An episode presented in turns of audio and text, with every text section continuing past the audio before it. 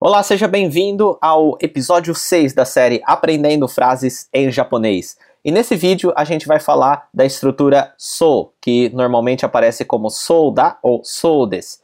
E para você entender bem essa estrutura, eu vou usar aqui um exemplo que foi retirado do nosso material mesmo. É uma ideia super legal criada pelo nosso grande professor, o Mitch, que também é nosso coordenador pedagógico e chefe de desenvolvimento de material.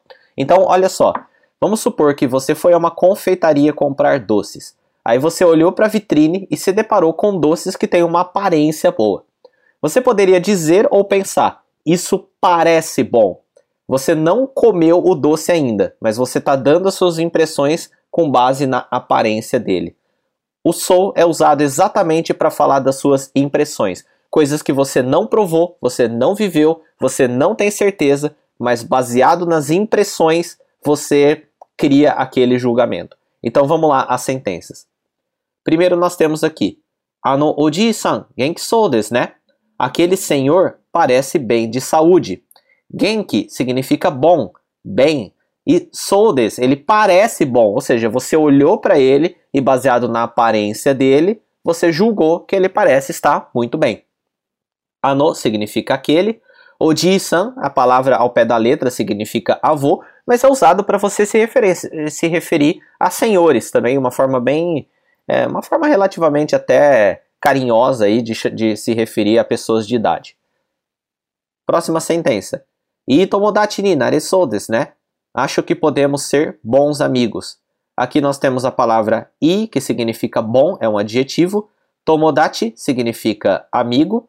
E aqui nós temos naresou, que na verdade é o verbo naru, que significa tornar-se, só que ele está embutido com o sou. Então, ele está falando que tudo indica, baseado nas aparências, que nós, baseado nas primeiras impressões, que nós vamos nos tornar bons amigos. Para falar simplesmente tornar amigo seria tomodachi ni naru. E aqui ele fez a flexão do verbo e virou naresou des. Próxima sentença. 二人は嬉しそうに手をつないで歩いていました。Os dois andavam de mãos dadas, felizes da vida. Futari significa duas pessoas. Ureshi, aqui nós temos o, o adjetivo ureshi, que significa feliz, contente. E aqui ele está flexionado para caber o sou. Então, ureshi sou. Quando é um adjetivo do tipo i, você troca o i pelo sou. Então, ureshi sou então, parece felizes. As impressões dizem que eles parecem felizes. Então, ureshoni teotsunaide. E aqui nós temos uma expressão, teotsunagu, dar as mãos. Você pode guardar como teotsunagu. Aqui ele está na forma T. Então, e aí por fim nós temos o verbo aruku, que significa caminhar, andar. Só que ele está aqui na forma T também. E aí temos o imashita no final para dar a ideia de que eles estavam andando, ou eles andavam. Próxima sentença. sou na da né?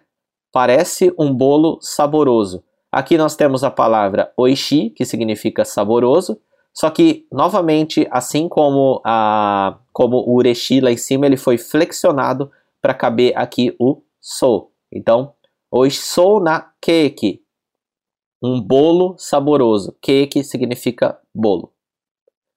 Zuibun takasou desu, né? Parece ser extremamente caro, né?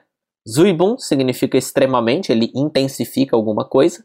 E takai é o adjetivo que significa caro ou alto, dependendo do contexto, ou as duas coisas. Então, zuibun takasou desu, né? Parece ser extremamente caro. Novamente, nós temos aqui o adjetivo do tipo i e nós flexionamos ele para ter o so. Se eu falasse simplesmente zuibun takai, eu estaria falando é extremamente caro, eu estou afirmando. Agora, quando ele fala Zuibun takaso des, né?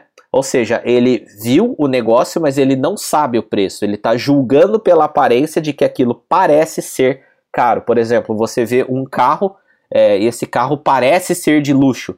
Você olha para esse carro e pensa, ah, Zuibun takaso des, né?